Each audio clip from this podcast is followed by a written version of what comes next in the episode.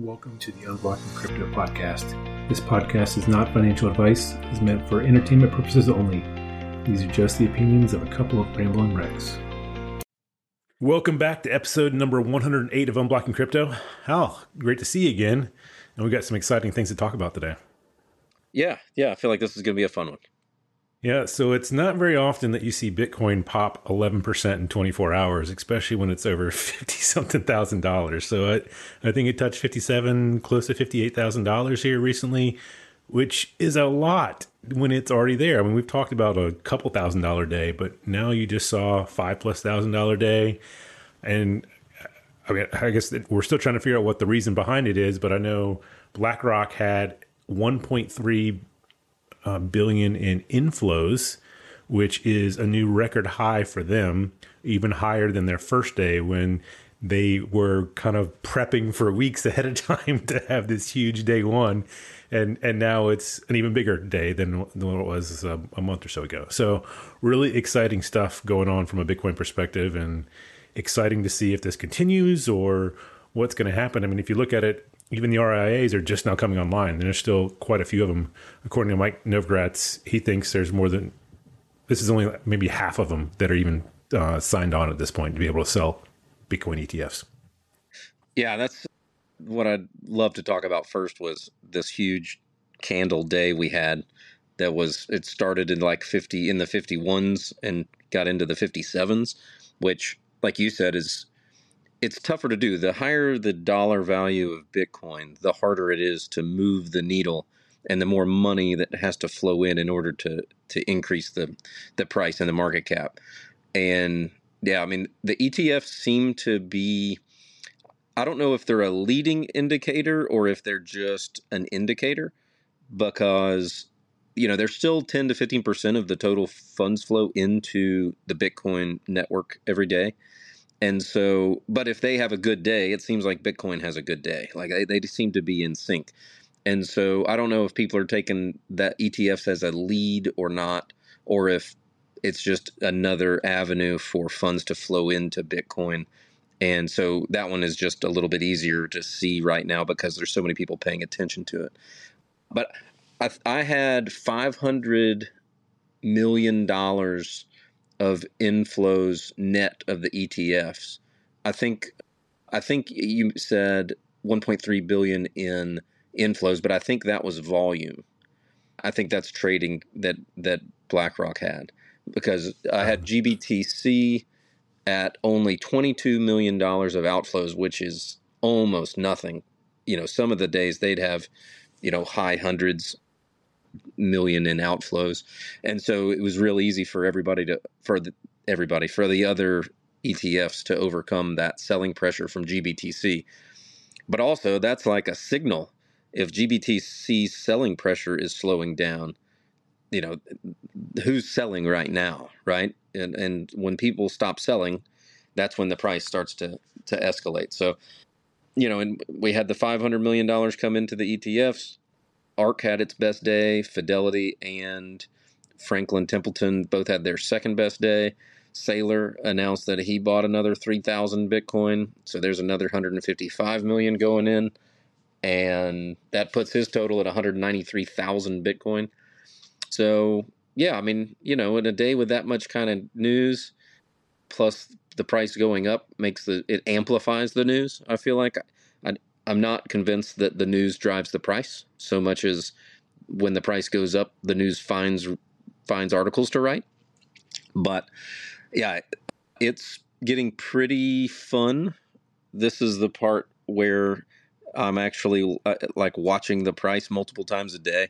And I mean in the in the high 50s, there's just not been that many days where Bitcoin is above 55,000. You know, we we it's got to be something like 30 to 60 days total where Bitcoin's been this high. Nobody's talking about it. Nobody's talking about this like it's at almost the peak price of Bitcoin's history. Bitcoin people aren't really even talking about it, but non Bitcoin people definitely aren't talking about it. Like my phone, I'm not getting text messages. I've, I got one guy who I've not really orange pilled so much as he's just FOMOed in. He just doesn't have the bandwidth or desire to learn a lot about Bitcoin, but he is he has thrown some money on it, and I'm kind of coaching him along, dragging him along into learning a little bit more about it. But hey, it's mostly exposure for him, and he's into it. But I mean, there, you know, he, I had to ask him if he was paying attention yesterday when all of my news feeds was they were all blowing up about Bitcoin. So I don't know what the price has to be before people start really talking about it. Yeah, I think what's exciting, and you're probably in a similar boat. It's, I think all of my Bitcoin purchases from the past are now in the green. it's been a while since that's been the case, but uh, I'm excited. I think I have too. one. I think I have one that was that started with a six because I was just like dollar cost average buy whenever. It's going to 150,000 anyway. You know, it's like total total FOMO. You know, I know where this is going. I got to get more more Bitcoin. My, you know, and, it's not like a huge purchase, so it's not like it it sways my cost basis too much. But I will say, I'm starting to feel that like, all right, I got my Bitcoin stuff's feeling good, and like, why do I own these other boring things like traditional finance? Why you know like you it, i can feel it that that i don't want to be diverse and i want to get into some higher risk stuff and and uh, it's hard not to make moves even though it's this is like the worst time to make a move.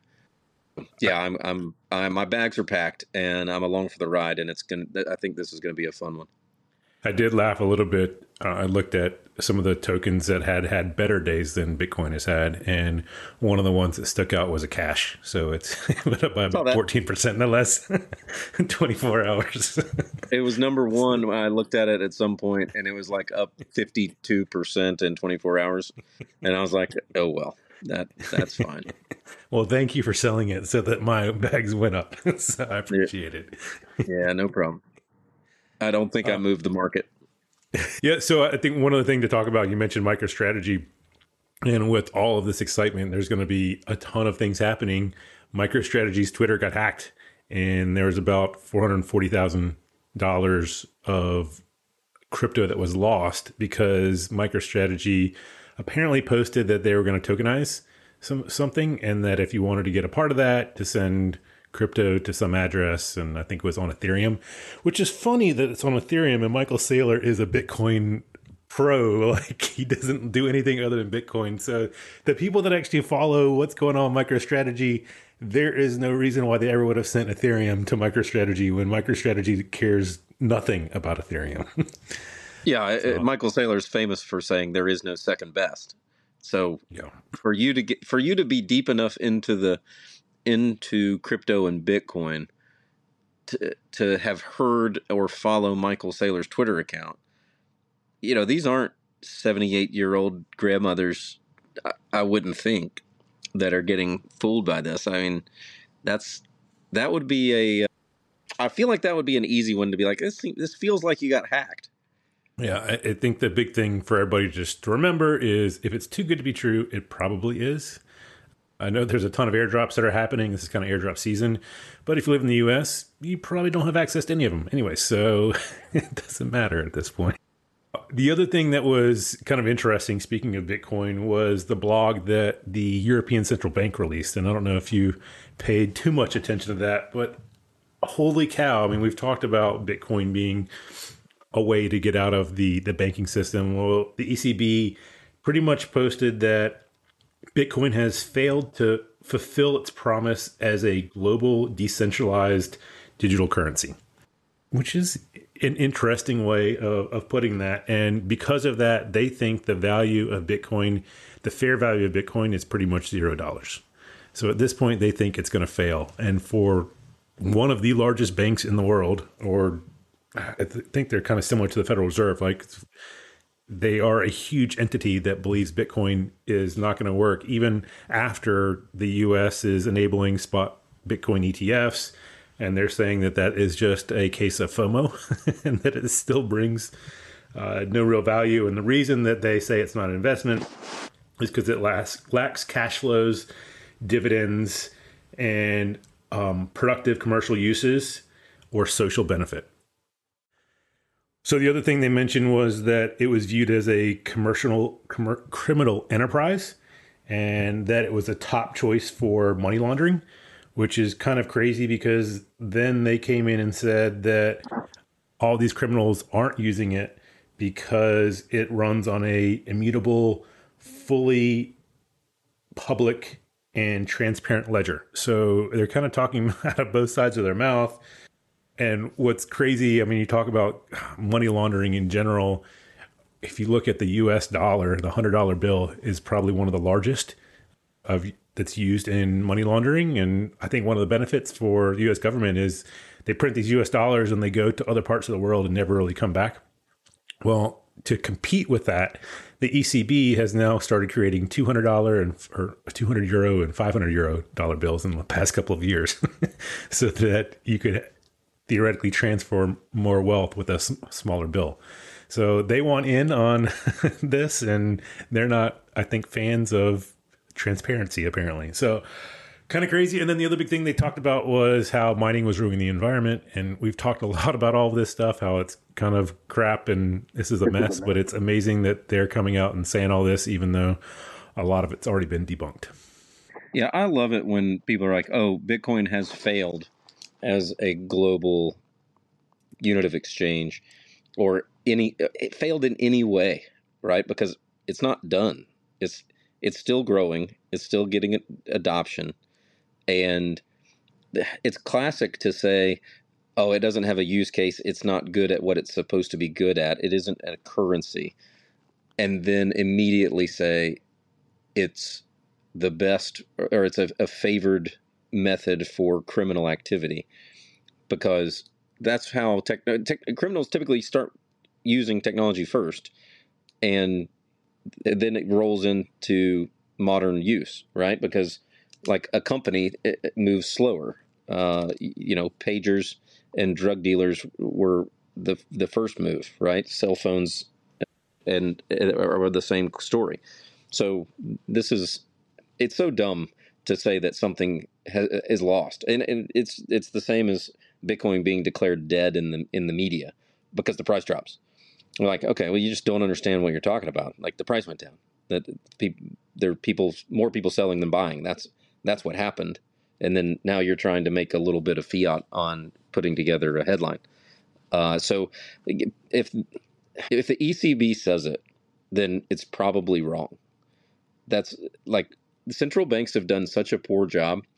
I, am not even really paying attention to the ECB much anymore. I mean, they they had their negative interest rates and were inflating their currency worse than the U.S. was, and the U.S. I mean, look at the U.S. central bank, 260 billion dollars in a month uh, of deficit. So we're on pace for three trillion dollars, but being behind this year. Like they're just not good at stuff and they're certainly not good at, at learning a whole new technology that's in competition with them in a way right? A, a, theoretical competition right?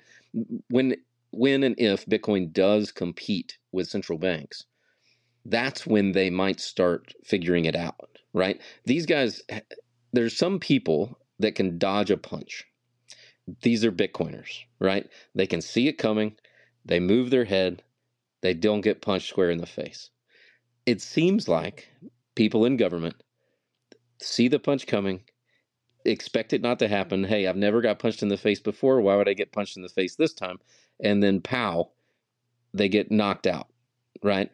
And, and if you look at it, like Bukele, he wasn't a politician that then became a Bitcoiner, right? He was into Bitcoin and got elected. And so, you know, he's one of those guys that can dodge a punch. And you know, looking at these politicians, man, they're all going to have to get knocked out, and then somebody else is going to step in their spot. Like they're not, they're not going to figure it out. So, very few, I'll say, very few of them are like that. I think I would put some of the Texas politicians once they see the value of Bitcoin mining on the grid, and then they start to be forced to understand it, and they've got a lot of people with a lot of money in their jurisdictions that are trying to coach them up and telling them that what they should do. You know, that's about as close as I've seen politicians become influenced by Bitcoin. You know, it's uh, the Elizabeth Warrens of the world. They're not. They're just going to have to matriculate out of the system. Yeah, what's interesting, if you look at since the inception of Bitcoin, the euro has lost 99.5% of its value to Bitcoin too, right? So if you look at who's winning, it's it's a very clear picture. And what's crazy is, uh, and I didn't pay too much attention to this, but the whole Brexit thing that happened a while ago. Well, if you look at what England and Wales are doing, they're about to pass some legislation that views crypto and NFTs as property. So, kind of the exact opposite of what the rest of Europe is doing. And I guess maybe they saw that they had a lot of different views from the, from Europe, and they decided to do their own thing. Now it is looking like they are going to come out ahead because they're becoming this crypto center over there. I mean, one, they don't really have any other resources, so they have to figure more financial things to do. So they're they're making sure they're going to be a leader in this space, which is it's cool to see.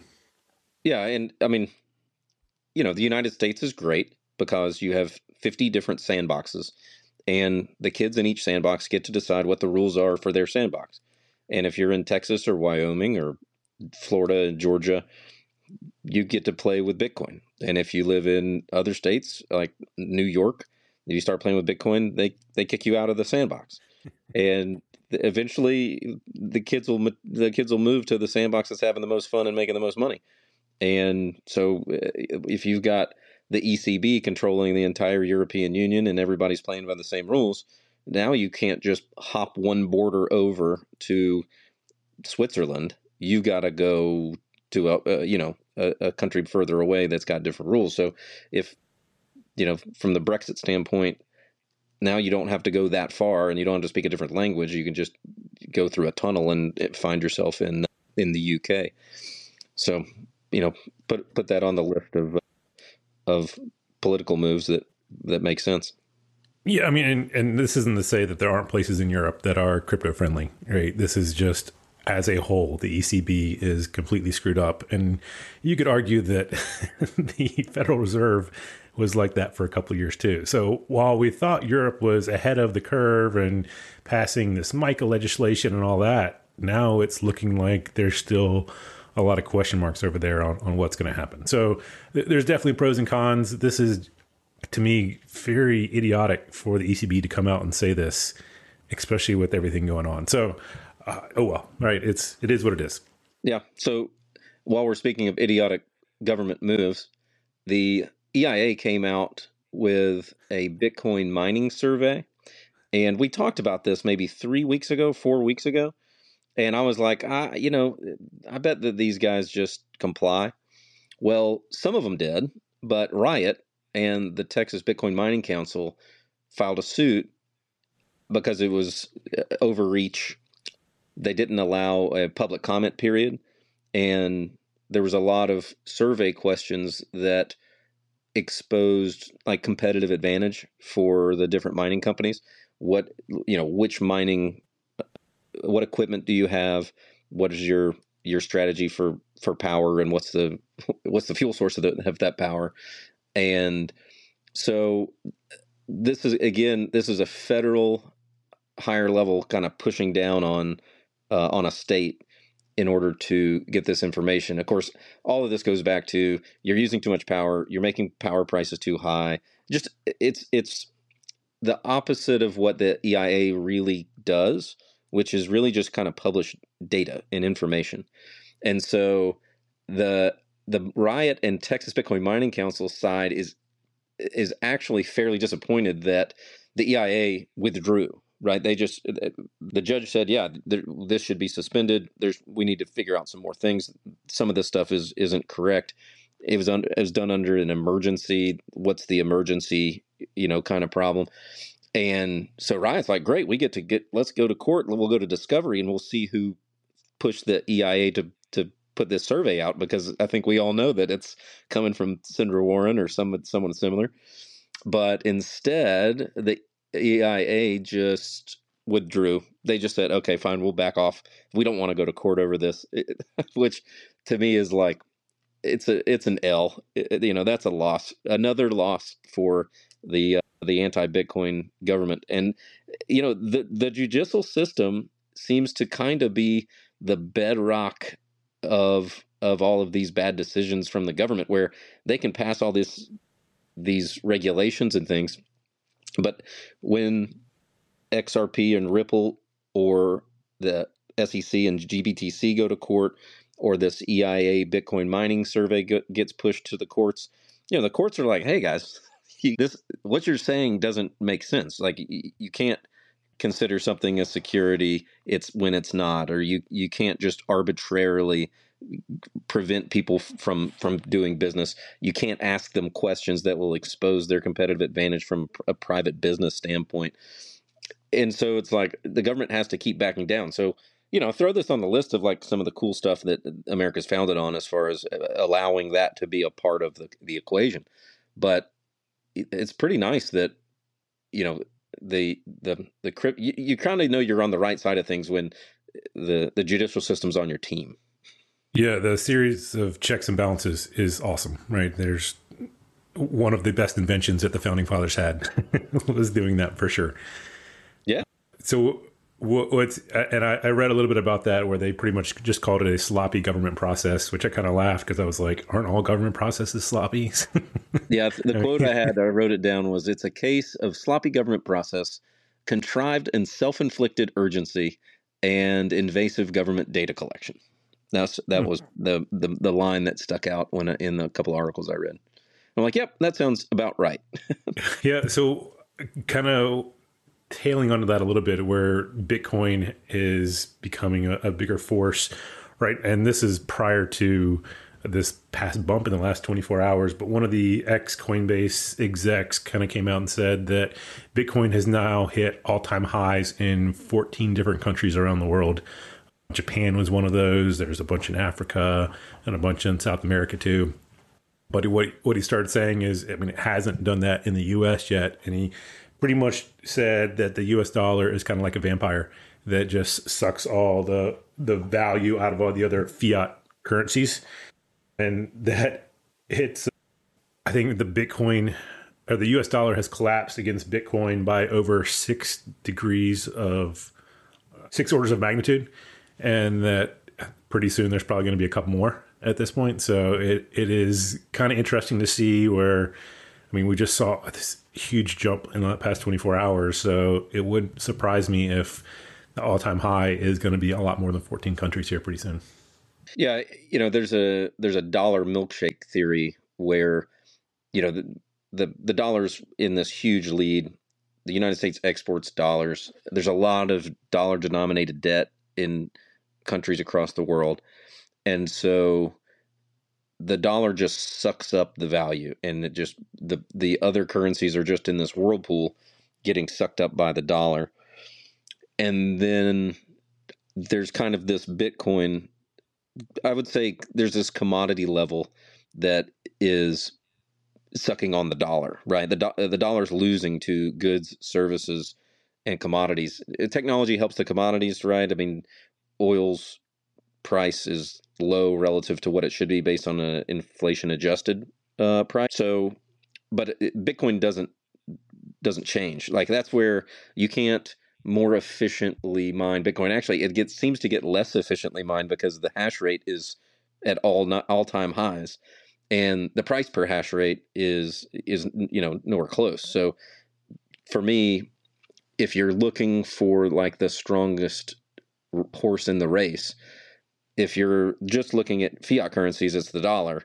And then you start looking at commodities and other investments. You know, Bitcoin is is is definitely up there from a strength standpoint.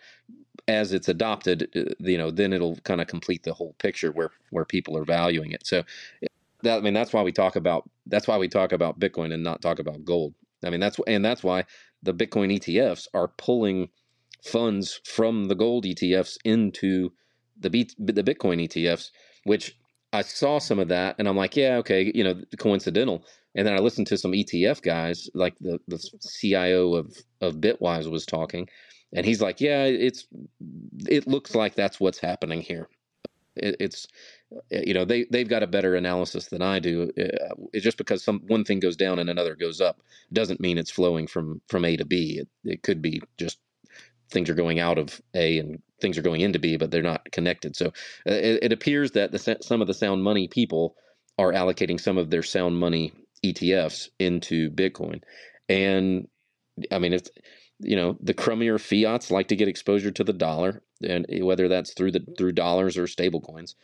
And then once you're in the dollar, if you have extra dollars, you like to get into other things like real estate, equities, or Bitcoin. Uh, and so, you know, once you're in Bitcoin, you don't really look to buy anything else. You know, you're at the top of the ladder. So that's kind of the the the, the hierarchy of sound money. And that's kind of why people like us find ourselves having a oversized allocation to Bitcoin, but yet kind of wanting more. Like we wish we had more, even though we're like you start to feel like a crazy person. Well, I think Michael Saylor has always talked about Bitcoin is that alpha asset and it's becoming US dollars used to be where everybody wanted to be if you're in a foreign country. And now I think you're starting to see foreign countries saying, wait a minute, I can get into Bitcoin and not have the regulations and the, and have financial weapons used against me if I'm in the US dollar. So after what happened with Russia and, and everybody else, it's it'll be interesting to see if, if that starts to turn things on even more too. Yeah, and I mean not to go really nuts with this, but you know, we're kind of sliding out of a U.S.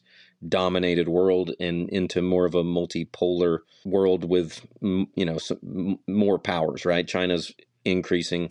Maybe they don't stay in power, but you've got just different different groups of countries trying to kind of band together and compete and and not buy everything in US dollars, right?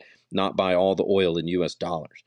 Not have all the debt in US dollars. And so, you know, as you have multiple entities like that, you're going to have more and more countries. It's not just going to be North Korea, Iran, Russia that are that are afraid of U.S. sanctions. You know, especially it feels like the U.S. is as a leader loses its grip, it tends to kind of flail wildly, and you wouldn't want to get caught with the U.S. kind of throwing out throwing power around just to exert power and to to impose that it still exists. So you know you'd want to have a backup plan. So I think uh, I think we'll see on a global level. I think we'll see more and more Bitcoin adoption.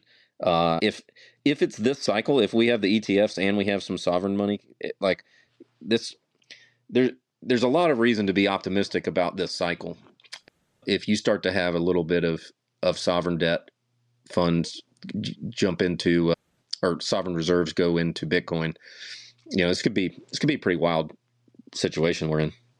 Yeah. So speaking of that, South Korea, we talked a little bit about them last week, where the political party was trying to push more crypto friendly things, and one of the things that they're interested in doing is enabling spot Bitcoin ETFs for the general public, and they they haven't done that in the past. And what there's a plan for the South Korea federal federal regulator to meet with Gary Gensler in May, which I kind of laugh because of all people to meet with, I think he's the least helpful.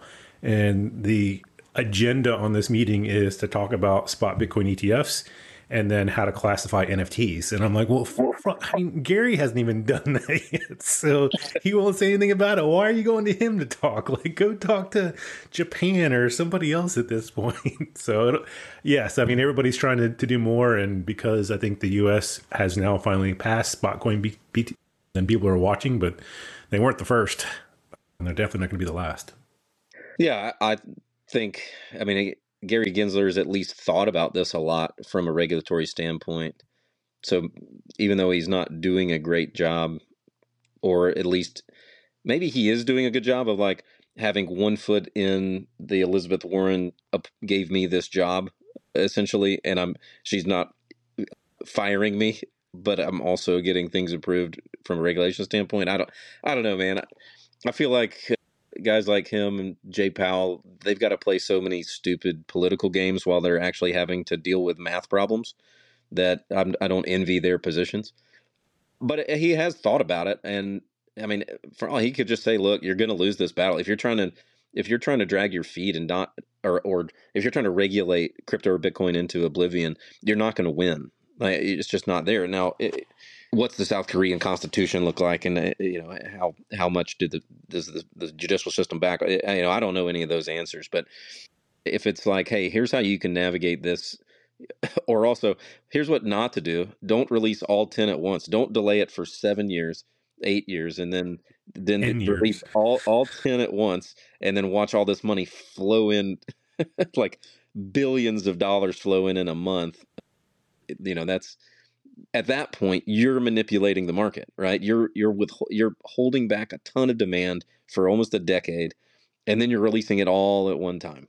And so maybe that'll be some of his advice. I, I don't know. I, at least at least he's done something. You know, if you're if you're looking to consult, it's like, well, tell me what you did wrong too. You know. Yeah. So speaking of the SEC, Kraken just filed a motion to dismiss the SEC's case, and if you remember, man, we must have talked about this a year and a half, two years ago, where the SEC went after Kraken for their staking program. And all they, they said, oh, yeah, all you had to do is fill out this one page form and you could have done it. Yeah. After Kraken paid like $30 million to settle. Well, right after they paid the $30 million to settle, SEC came back nine months later and filed a new claim against them. And so now with everything going on, the Kraken has pretty much come out and said the SEC is trying to commandeer expansive new authority over the U.S. economy while Congress is trying to approve how that authority should be allocated. So they want it dismissed. They want Congress to make a decision rather than the SEC. I think Elizabeth Warren wants the SEC to have sole power. Uh, they not everybody agrees with that. I would say hardly anybody agrees with that. So um, hopefully that continues to disappear and then kind of like you talked about earlier another l for the sec and, and the government based on how they're doing things. Yeah and the more losses that stack up the easier it is for the crypto friendly or crypto native guys to to win future lawsuits and to have things dismissed. It's kind of tough to dismiss one of these suits because basically the judge has to determine that there's just absolutely nothing there. But it will get easier and easier for for these groups to to beat the government regulators on just wildly inappropriate regulations. Yeah, I know we're talking a lot about Bitcoin because I know that's your focus, but Ethereum has also done really well. They've now hit 22 month highs, so things are going well from from their perspective. We talked about, I mean, there's a ton of projects that are built on top of Ethereum. So usually when Ethereum does well, everything else does well. We're right around the corner right now from the Cocoon upgrade that Ethereum is going to have, which is going to drop all their fees by an order of magnitude from what it sounds like, which will then drop layer two fees. And one of the ways that Ethereum becomes more comparable to a Solana in terms of uh, a fees perspective, right? So I don't think they'll ever be as low as Solana, but they're they're getting closer to some of that. And you've also, I mean, there's a lot of memes out there where Bitcoin and Ethereum are going up, and Solana's just kind of sitting there like, "What's going on, guys? I'm going to sit here and watch for a while." so, yeah, it's exciting to see, and even from that perspective, one of the the big programs or big projects on Ethereum is Chainlink and Chainlink just made an announcement with telecom networks, I think somewhere in South America, that they are going to create a partnership to help facilitate on chain smart contract notifications using Matic. And the exciting piece about all this, and you've probably heard other people that are getting hacked from the whole swim cart swim swaps. This is one of the things that could help eliminate the whole swim sim swap issue going on. So I'm sure there's a lot more applications that they can utilize this for, but another exciting just thing happening in the crypto space that no one's really talking about. Yeah, I haven't heard too much from Chainlink since you know the last Bitcoin, the last crypto bull run, and so yeah, it's good to good to hear that that word come up again. I guess. Yeah, they're definitely they've been doing a lot of work behind the scenes, and I, I think it's I mean their staking program that they implemented still has a lot of interest. So I think it has some upside still.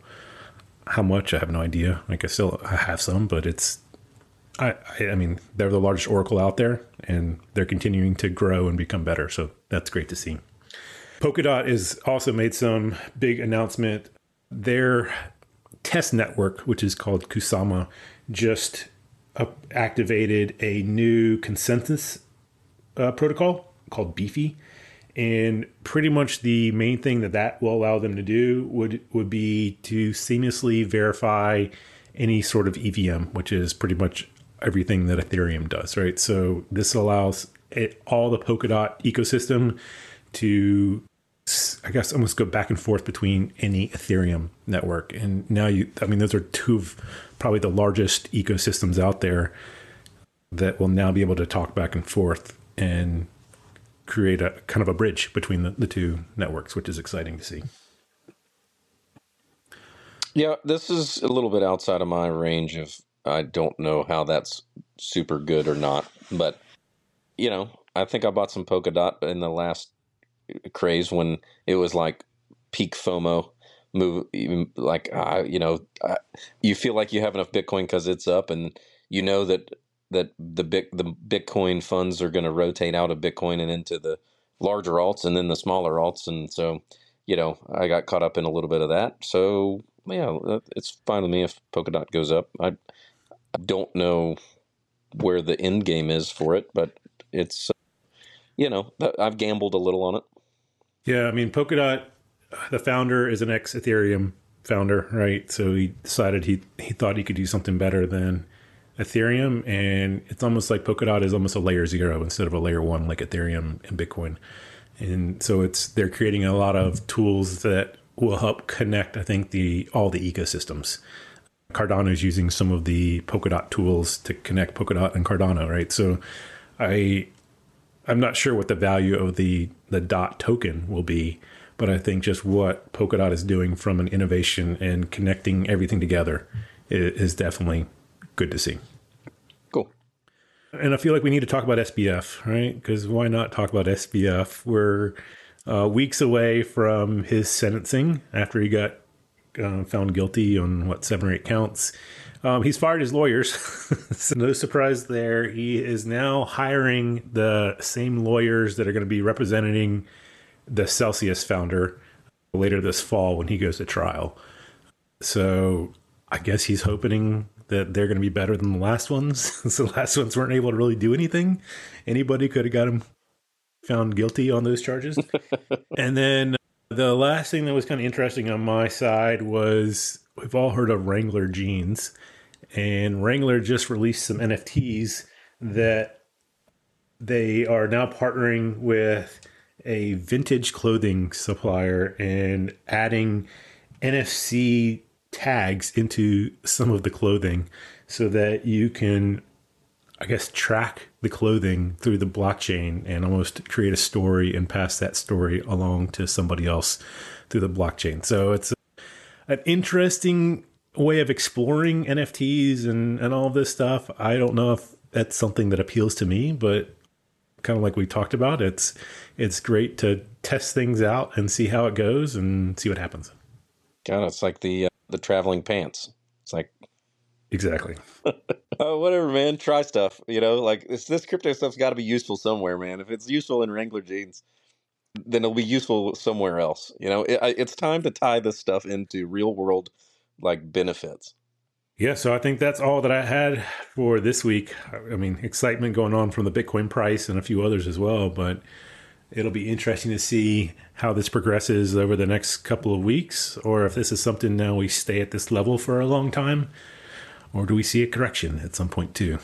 No, I mean, like we're knocking on the door of March, and so you've got that Ethereum rollout, uh, which should be bullish for Ethereum, and you've got the halving in April. You got Ethereum's ETF uh, likely to be approved 50 50 approval in May. So, yeah, we got a couple of cool months coming up. And then you got like the summer where normally things are chill, and then the fall where things go nuts. So, yeah, we're kind of you know chewing through this uh, this what if, but we're way ahead of schedule because yesterday was nuts. Like yesterday was yeah. a was a big time fall like after the halving like oh here we go kind of kind of day, and it's funny because you got the alts are moving up but Bitcoin not at the expense of Bitcoin. Like Bitcoin's still moving up. So it's like maybe some of that money, like that crypto money, is rotating out of Bitcoin into the altcoins, but money's still coming into Bitcoin, like new funds through the ETF. So Yeah. you know, uh, like it's very difficult for me to say it might be different this time because that's you know how you get your head knocked off. But the setup is different this time. Uh, I don't know if the results will be, but we're way early to be knocking on the door. I mean, we're we're within what 20 25% of the all-time high before the halving. Uh, You know, in the last time if you eliminated the the the uh, COVID drop, you know, we were like that 8 to 10,000. You know, we're half of the all-time high around the halving. And now we're I mean, we might be on it by the time the halving rolls Yeah. around. So, you know, I'm I'm cool to be ahead of schedule, man. I feel like I feel like when you, once you get into Bitcoin, you think you're right, and then it takes forever. So, I'm ready for things to move. I'm Well, ready you for look at the that, uh, the suddenly part. there's I've- new I've tokens the like- gradually part for a long time. Yeah, there's new tokens like Starknet that have just had a two billion dollar airdrop. Right, so I mean it's that's huge, right? huge. And granted, if you're in the U.S., you can't touch that, unfortunately. But going back to the the zk space that I'm really interested in, that's exciting to see, and we'll see if that's another theme that becomes a bigger piece here moving forward throughout the rest of the year too. Yep. Yeah, I think uh, we're gonna have more and more to talk about every week. Probably not a slow week in the next few months, at least. Yeah. Well, awesome. Well, I'm looking forward to it, and we'll catch up next week. Sounds good, man. Appreciate it. If all of these crypto conversations leave you with more questions and you're looking for answers, I've created a product that dives into most of those answers, including why crypto, how to set up a cold wallet, and some of the more advanced strategies for dealing with crypto. Check the link in the notes below and hope to see you there.